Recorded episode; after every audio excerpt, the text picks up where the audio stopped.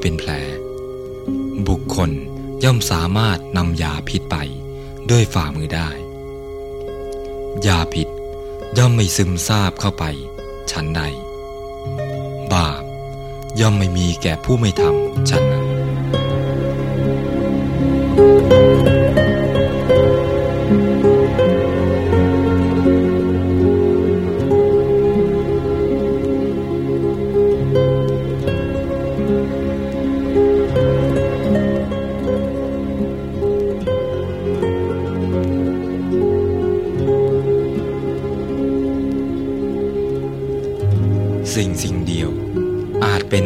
ายสำหรับคนหนึ่ง แต่ไม่เป็นอันตรายสำหรับอีกคนหนึ่ง อาจเป็นคุณสำหรับคนหนึ่ง แต่เป็นโทษสำหรับอีกคนหนึ่ง ทั้งนี้ขึ้นอยู่กับเครื่องรองรับ เหมือนฝ่ามือที่มีแผลและไม่มีแผลยาพิษอย่างเดียวกัน เมื่อใส่ลงไปในฝ่ามือที่มีแผล มันซึมซาบเข้าไปในแผลนั้น แล้วแล่นไปตามเส้นเลือด เป็นอันตรายถึงชีวิต แต่เมื่อใส่ลงไปในฝ่ามือที่ไม่มีแผล มันไม่มีทางซึมซาบเข้าไปในร่างกาย อันตรายก็ไม่มี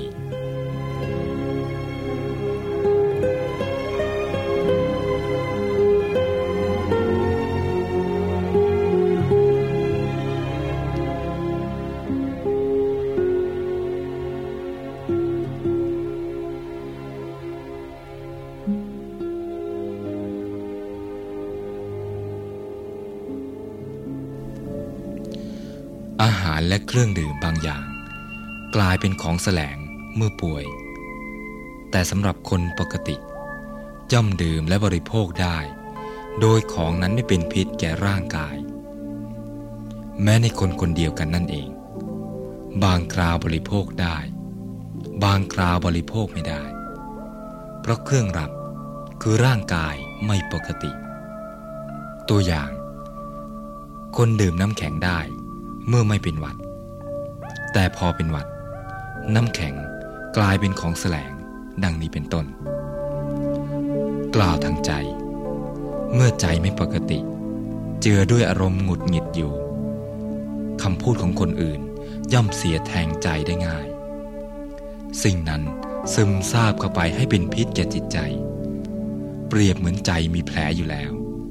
อะไรกระทบนิดกระทบหน่อย ก็เกิดเป็นพิษขึ้น เมื่อจิตมีราคะเป็นพื้นฐานอยู่ก็เหมือนกัน เมื่อมีรัชนีอารมณ์มากระทบอารมณ์นั้น ย่อมแทรกซึมเสียดแทงเข้าไปภายในจิต โดยง่ายได้ บุคคลผู้มีจิตอย่างนี้ท่านเรียกว่า บุคคลผู้มีจิตเปรียบด้วยแผล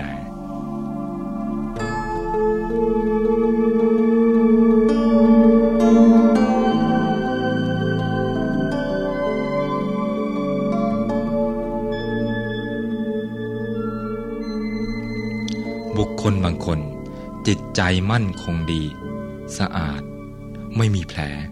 คือกิเลสเป็นพื้นฐาน อารมณ์ใดมากระทบ ก็ไม่อาจซึมซาบได้ เหมือนน้ำไม่ซึมซาบลงไปในใบบัว ไม่อาจซึมซาบลงไปในเพชรก้อนบริสุทธิ์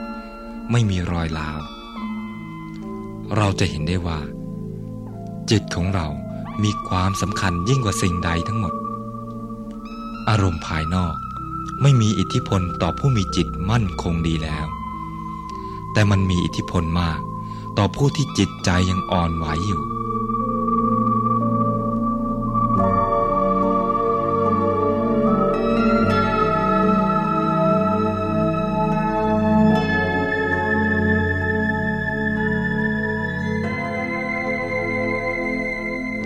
เมื่อพูดถึงบาป บาปย่อมไม่มีแก่ผู้ไม่ทำ ไม่เกี่ยวข้อง แม้เขาจะอยู่ในหมู่คนบาป แต่บาปก็หาแปดเปื้อนเขาได้ไหมเขาอยู่ในโลกอย่างผู้ไม่มีบาป บริสุทธิ์ผ่องใส ยิ่งเห็นคนอื่นทำบาปมากเข้า เขายิ่งทำตนเหินห่างจากบาป เพราะได้มองเห็นตัวอย่างแห่งผู้ทำบาป แล้วเกิดขยะขยงขึ้นในใจ พระศาสดาทรงแสดงเรื่องนี้ เมื่อประทับอยู่ที่เวรุวันวิหาร เมืองราชกฤห์ทรงปรารบในพรานชื่อ กุกกุตมิตร มีเรื่องย่อดังนี้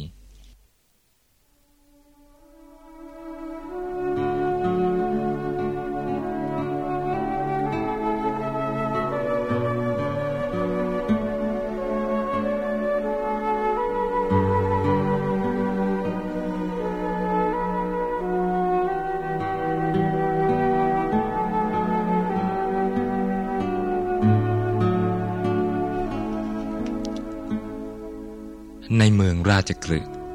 มีธิดาสาวสวยของเศรษฐีคนหนึ่ง ได้รับการเอาใจใส่เลี้ยงดูอย่างดียิ่ง ให้อยู่บนปราสาทชั้นที่เจ็ดมีคนรับใช้คอยปรนนิบัติ ไม่ยอมให้ออกไปที่ใด วันหนึ่ง เธอยืนรับลมอยู่ที่หน้าต่าง มองลงมาที่ถนน เห็นในพรานคนหนึ่งกำลังขับเกวียนซึ่งเต็มไปด้วยเนื้อ เพื่อนำไปขายที่ตลาดเนื้อ เธอมีจิตปฏิพัทธ์ในนายพรานนั้น จึงให้หญิงคนใช้ใกล้ชิดของตนนำบรรณาการไปให้ในพราน แล้วถามถึงเวลาที่เขาจะกลับออกไปนายพรานบอกหญิงรับใช้ว่า วันนี้เมื่อเขาขายเนื้อหมดแล้ว พรุ่งนี้เช้ามืดจะออกไปทางประตูโนนหญิงรับใช้มาบอกที่ดาเศรษฐี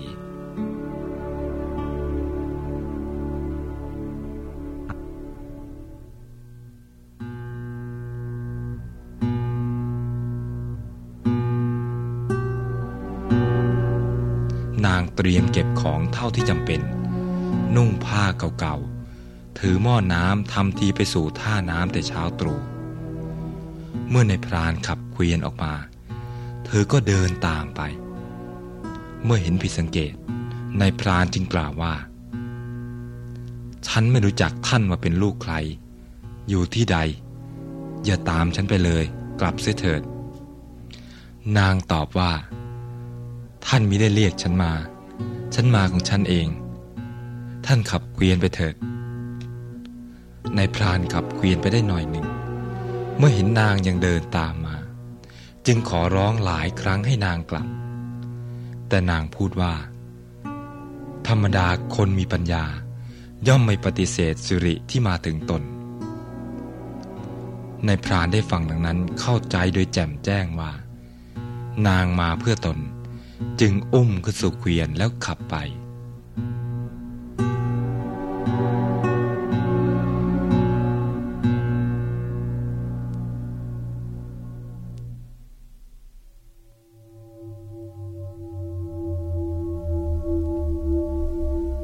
มารดาบิดาของนางเข้าใจว่านางตายเสียแล้ว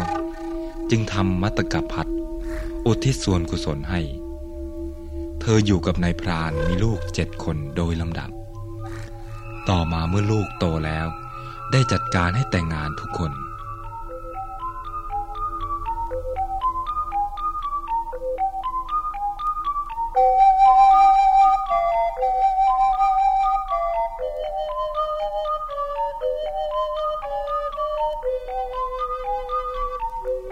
วันหนึ่งเวลาใกล้รุ่ง พระศาสดา ทรงตรวจดูอุปนิสัยของเวนยสัตว์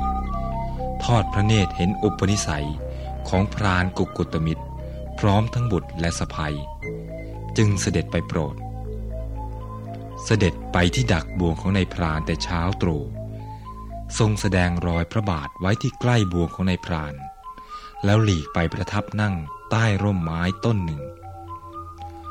วันนั้น เนื้อสักตัวก็ไม่ได้ติดบ่วง นายพรานกุกุตมิตรออกไปดูบ่วงแต่เช้าตรู่ไม่เห็นเนื้อติดบ่วงเลย แต่เห็นรอยพระบาทพระศาสดาที่ใกล้บ่วง จึงคิดว่า คงจะเป็นบุคคลผู้นี้ที่มาลอบปล่อยสัตว์ที่ติดบ่วงของเรา เดินต่อไป เห็นพระศาสดาประทับนั่งอยู่โคนไม้ต้นหนึ่ง คิดว่า คงต้องเป็นสมณะรูปนี้แน่ที่ปล่อยเนื้อของเรา จึงโกงธนูมุ่งจะยิง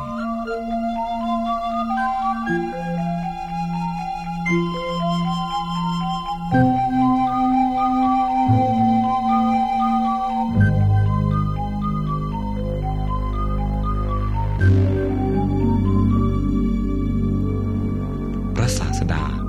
ทรงบันดาลด้วยอิทธาพิสังขาร คือการแสดงฤทธิ์ให้ในพรานโกงธนูอยู่อย่างนั้น ยิงไปไม่ได้ ลดธนูลงก็ไม่ได้ ในพรานยืนอยู่ในท่าโกงธนู จนปวดสีข้างทั้งสองปานจะแตก น้ำลายไหลฟูมปาก อ่อนเพลีย เมื่อเห็นว่าบิดาออกไปนานไม่กลับ พวกบุตรคิดว่า คงมีเหตุร้ายอะไรสักอย่าง จึงออกไปตาม เห็นบิดาอยู่ในท่าอย่างนั้นคิดว่า ผู้นี้คงเป็นศัตรูกับบิดาของเรา จึงโกงธนูขึ้นเพื่อจะยิง พระศาสดาทรงบันดาลให้ยืนอยู่อย่างนั้น ไม่ให้ปล่อยธนูและไม่ให้ลดธนู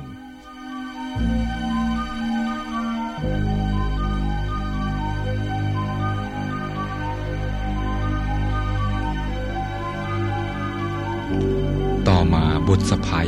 และพัญญาของนายพรานมาตาม เห็นดังนั้นนางตกใจ เข้าใจว่าสามีและบุตรของตนกำลังจะประหารพระผู้มีพระภาค จึงร้องขึ้นว่า อย่าให้บิดาของเราต้องพินาศเลย อย่าให้ธิดาของเราพินาศเลยนายพรานและบุตรได้ยินดังนั้น เข้าใจว่าสมณะนั้นเป็นพ่อตาและตาของตน จึงมีจิตอ่อนโยนในพระผู้มีพระภาค ประกอบกับทิดาเศรษฐีได้กล่าวว่า จงทิ้งธนูเสียโดยเร็ว และให้บิดาของเราอดโทษให้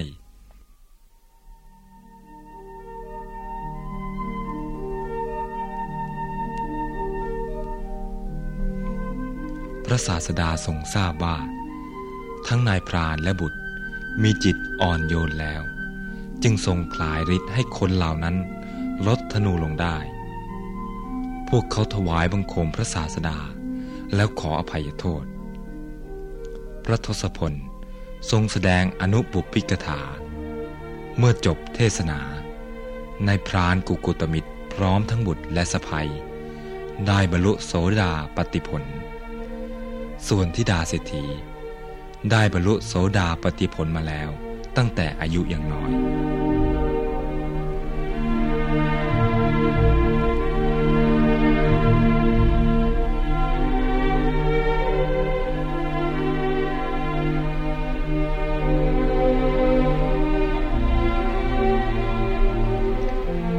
ระตถาคตเจ้าเสด็จมายังวิหารเวรุวัน พระอนนทูลถามว่า วันนี้เช้าเสด็จไปแห่งใด ตรัสตอบว่า เสด็จไปโปรดพรานกุกุตมิตร พระอนนทูลถามว่า ทรงกลับใจในพรานให้เลิกปานาติบาตแล้วหรือ ตรัสตอบว่า ในพรานพร้อมทั้งบุตรและสะใภ้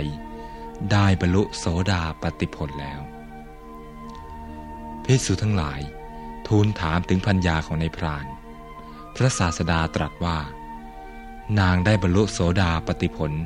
ตั้งแต่อายุยังเยาว์ภิกษุทั้งหลาย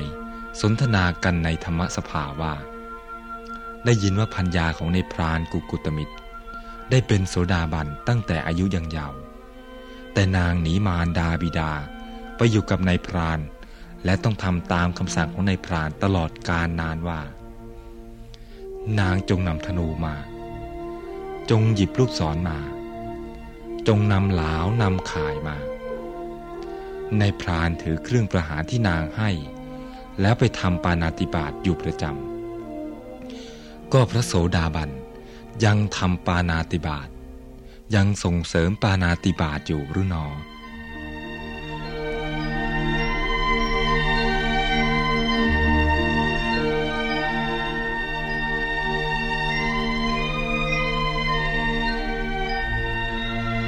พระตถาคตเจ้าเสด็จมาตรัสว่า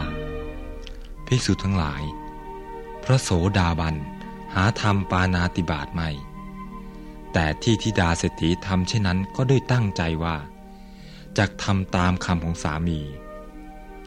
นางหามีจิตทางปานาติบาตไม่ นางไม่ได้มีเจตนาสนับสนุนว่า ขอให้ในพรานนำเครื่องมือเหล่านี้ไปประหารสัตว์เถิดภิกษุทั้งหลาย เหมือนอย่างว่า เมื่อแผลที่ฝ่ามือไม่มี ยาพิษไม่อาจให้โทษแก่ผู้ถือยาพิษได้ฉันใด บาปย่อมไม่มีแก่ผู้ไม่ทำบาปฉันนั้น แม้จะนำเครื่องประหารมีธนูเป็นต้นมาให้ เพราะเขาไม่มีอกุศลเจตนาในปานาติบาตนั้น ดังนี้แล้วตรัสพระคาถาว่า ถ้ามือไม่เป็นแผล บุคคล ย่อมสามารถนำยาพิษไปด้วยฝ่ามือได้ ยาพิษย่อมไม่ซึมซาบเข้าไปชั้นใด บาปย่อมไม่มีแก่ผู้ไม่ทำชั้นนั้น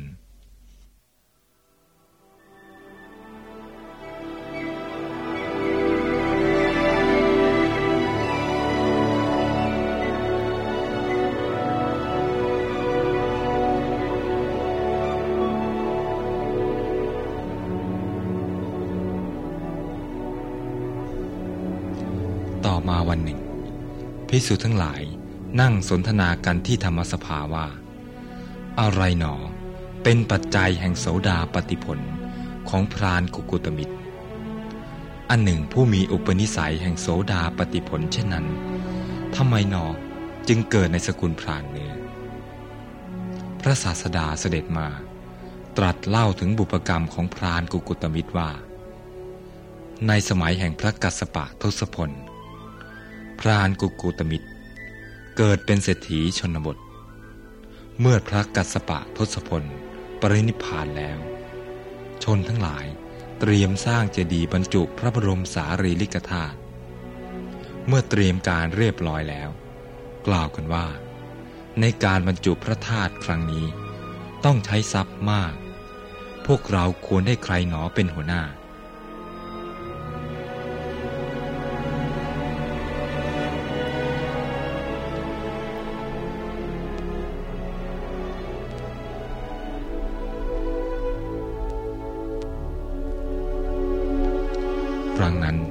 เศรษฐีชนบท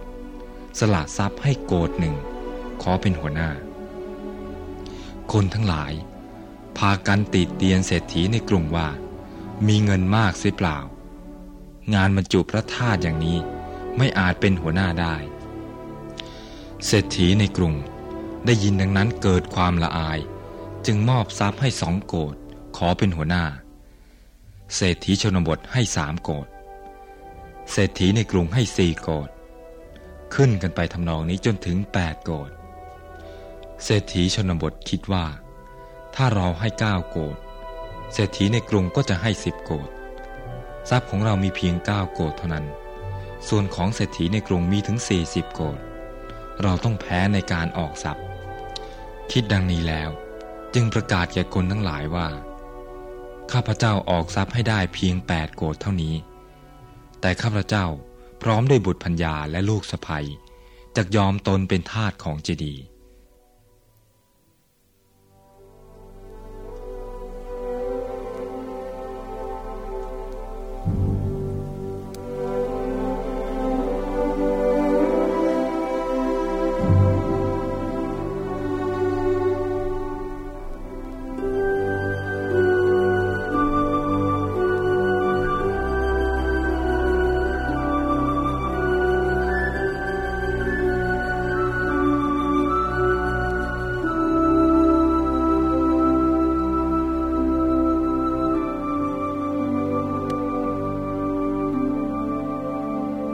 ประชาชนได้ทราบดังนั้น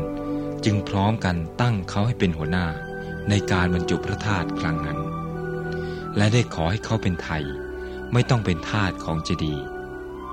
แต่พวกเขาก็ปฏิบัติเจดีย์จนสิ้นอายุ ไปบังเกิดในเทวโลก ท่องเที่ยวอยู่พุทธันดรหนึ่ง